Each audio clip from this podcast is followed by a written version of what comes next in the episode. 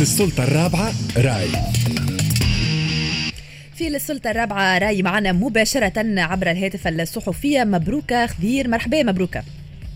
أهلا وسهلا، مساء النور وتحية ليك وتحية لكل المستمعين. شكرا ليك. نرجع معك في البداية بالتعليق على القرارات اللي جات بعد 25 جويلية من حيث الإعفاءات، الإيقافات، التعيينات الجديدة، وأيضا القرار الصادر يوم الجمعة بإغلاق مقر الهيئة الوطنية لمكافحة الفساد. تعليقك مبروكة على كل التطورات هذه. في الحقيقة هي تطورات جات ضمن الإجراءات الاستثنائية اللي احنا قاعدين نحكيو عليها، واللي احنا في حالة ترقب وانتظار، لأنه غدوة تنتهي المدة اللي اعطاها رئيس الجمهورية اليوم 25. هناك تسارع في الأحداث، وهناك ذلك عدم فهم إلى حد ما لهذه القرارات التي يتم اتخاذها من فترة لأخرى. طبعا كنا متفقين أنه نحن نحتاج إلى الإصلاح ونحتاج معالجة خاصة ملف الفساد، وأعتقد أن هذه الإجراءات تأتي في ظل ما أعلن عنه رئيس الجمهورية في أكثر من مناسبة، أنه اليوم يريد أن يقوم بإصلاح العديد من المؤسسات والهياكل، ويريد أن يعالج العديد من ملفات الفساد اللي هي متراكمة فوق طاولة رئيس الجمهورية. طبعا يبقى بالنسبة لنا احنا كصحفيين دائما النفاذ للمعلومة أصبح مسألة صعبة جدا. هناك إجراءات يتم اتخاذها ونحن ما عندناش الإمكانية لأنه نوصل مصادر المعلومة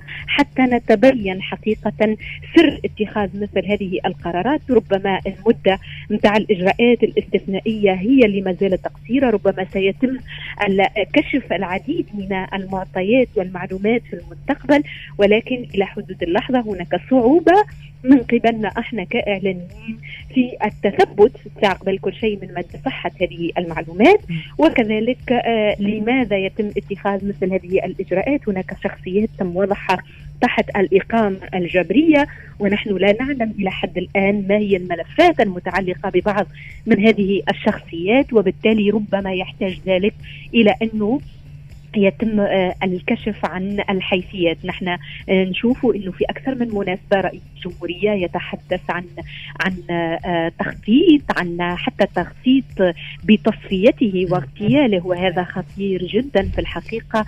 ولكن طبعا المعلومات تبقى شحيحة جدا، وليس لدينا الإمكانية لأن نتبين من يقصدهم رئيس الجمهورية. في أكثر من مرة تحدث عن لوبيات فساد، وتحدث عن أسماء وعن قائمة برجال أعمال، ولكن إلى حد الآن ليس هناك من معطيات متوفرة بشكل قاطع وصريح. يعني التصريحات تكون غامضة، وكذلك بالنسبة لي يعني الاتصال مع المصادر من رئاسة الجمهورية تكون المعلومات شحيحة، وأحيانا لا يمكن الوصول إلى المصادر هذه من داخل رئاسة الجمهورية.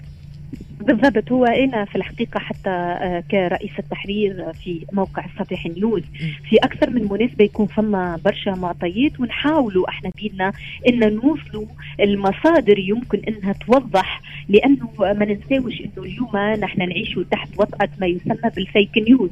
نعيش تحت وطأة الأخبار المضللة والإشاعات، وهذه الإشاعات تنتعش في ظل عدم توفر مصادر توضح مثل هذه المعلومات. وهذاك علاش تلقى اليوم فما برشا الذباب الإلكتروني الذي يستغل مثل هذه الهينات من أجل ترويج أفكار أو معلومات خاطئة مضللة عفوا، وتتجه بالرأي العام نحو هذا المنحى أو ذاك. لذلك هذه دعوة من خلال إذاعتكم الموقرة أنه يتم النظر لهذه المسألة، لأنه اتصاليا لابد أن يكون هناك عمل على الجانب الاتصالي من قبل رئاسة الجمهورية، ولكن كذلك من قبل الوزارات السيادية، وأعني هنا خاصة وزارة الداخلية بالنظر إلى أنه هناك، وكذلك وزارة العدل، لأنه هناك إجراءات يتم اتخاذها وهي إجراءات قضائية بامتياز، ولكن في ظل عدم توفر معلومات أو كذلك مصادر لنا احنا الصحفيين، فإنه نترك هكذا أمام مصيرنا اتخاذ قرارات، ولكن تكون يجاوبنا. وهذه دعوة بكل لطف لرئاسة الجمهورية أنها تنظر في المسألة هذه، لأنه بالحق نحن قاعدين نواجهه في العديد من الصعوبات في الوصول إلى مصادر المعلومة. مثالش نعملوا ناطقين رسميين، نعملوا توضيح، فما أشياء يمكن نصرحوا بها. طبعا احنا ما طلبناش معلومات تخص الأمن القومي ولا تخص ملفات اللي هي لابد أنه يتم معالجتها في إطار التكتم، ولكن هناك بعض القرارات التي يتم اتخاذها ما فيها التي تحتاج التوضيح معناها. أي بالضبط تحتاج التوضيح، تحتاج التأكيد أو النفي أحيانا، لأنه نلقاو إحنا وسط كم كبير من الأخبار الزائفة أحيانا، الأخبار الزائفة هالنهارين مثلا مسألة وضع مفتي الجمهورية تحت الإقامة الجبرية وإلا استنطاق وإلا التحقيق معاه، هذيك معلومة يعني سرت مثل النار في الهشيم، ولكن لولا ما نكونوش احنا متربصين ونكونوا ويتم التأكد من المعلومة لا. وهذا عيب معناها انه يتم تشويه الاشخاص زاد بالغلط، زاد هذا ماهوش معقول. بالضبط هذا في الحقيقة اللي احنا محتاجينه اليوم من قبل الهياكل الرسمية التونسية، انها تواصل تعمل بمبدأ حقنا في النفاذ للمعلومة، احنا كصحفيين على الأقل للتوضيح باش احنا نطمنوا الرأي العام، لأنه هناك حرب ضد الفساد، وهذه الحرب إلى اليوم مقاييسها وخطواتها والمعنيين بها غير مفهومة، وهذه الضبابية حقيقة تضر حتى من يعني حتى من سلامة النية، يعني حتى إذا كان النجم نقوله بالطريقة هذه، لأنه إذا كان يتواصل التعتيم ويتواصل عدم الوضوح احنا بيدنا نلقاو رواحنا أمام مطبات كبيرة، ونلقاو أمام بعض الصحفيين وبعض المؤسسات الإعلامية أمام زلات مهنية تضر بها وبمصداقيتها. وفي الحقيقة قديش من مرة وإحنا حتى على منصة تونس تتحرى، يعني حتى في الفاكت تشيكين قديش من مرة فما حاجات قاعدة تتعمل حتى في وسائل الإعلام وقاعدة تتعدى بالغلط، وهذا خطير جدا على الأمن متاع المجتمع، على السلم الاجتماعي، علينا احنا كصحفيين، على حياتنا. مسألة أخرى سمحني بعد إذنك نحب نزيدها، هو إنه إحنا زاد كصحفيين اليوم راهو المفروض إنه نكونوا طرف في محاربة الفساد. كيف يكون ذلك؟ يكون ذلك من خلال اشتغالنا على تحقيقات استقصائية يمكن أن تتوفر فيها المعلومات حتى نستطيع أن نكون نحن أنفسنا قادرين على أنه نكشف حقائق تساعد المؤسسة القضائية في أنها تكتشف حقيقة بعض شبهات الفساد اللي مطروحة اليوم على الساحة. قصرنا كثيرا خلال السنوات الأخيرة، نحن كصحفيين قصرنا في أنه نقوم بواجبنا، وأنه نجعل من صحافة الاستقصاء قاعدة في العمل الإعلامي.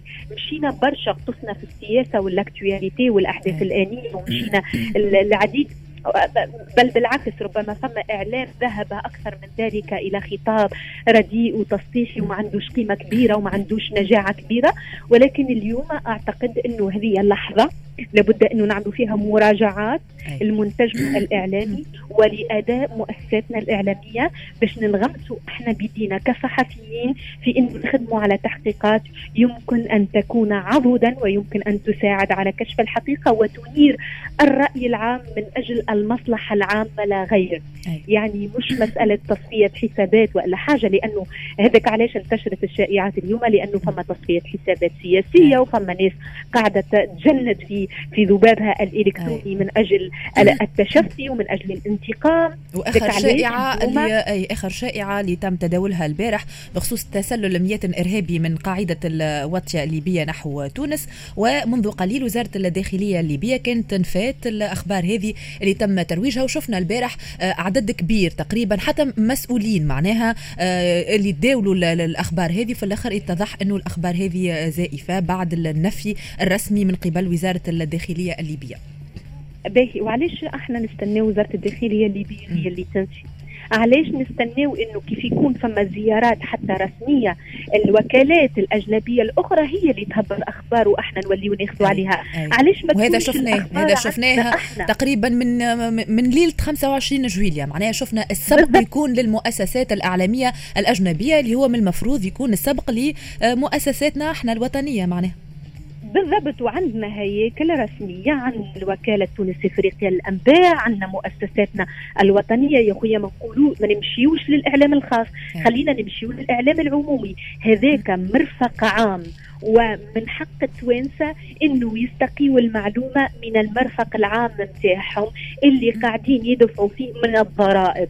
وبالتالي أعتقد اليوم إنه لابد من مراجعة لسياسة اتصالية كاملة باش ننجموا حقيقة إنه تكون المعلومات ياخذوا علينا احنا، مش يقولوا علينا أو ناخذوا منهم احنا. يعني يحس في نفسي أحيانا إنه مؤسسة إعلامية أجنبية هي اللي تسبق، يكون عندها السبق في المعلومة، ألوكو أنا هوني صحفية في بلادي في تونس وفي مؤسسة تونسية محلية وما عنديش المعلومة هذيك لا لشيء إلا لأني نخدم تليفوناتي الكل ونحاول نتصل وعندي كرني دادريس متاعي، ولكن لا حياة لمن تنادي، وبعد شوية المعلومة تلقاها عند غيرك من المؤسسات الأجنبية. وهذا في أكثر من مناسبة حقيقة يحصل في تونس، إن شاء الله ما يحصلش مستقبلا، إن شاء الله هذا ما نتمنوه وحصل لي شخصيا. مبروكة معناها للأسف كنا عشنا التجربة خلال الأيام الأخيرة بالحق الكم الكبير من المعلومات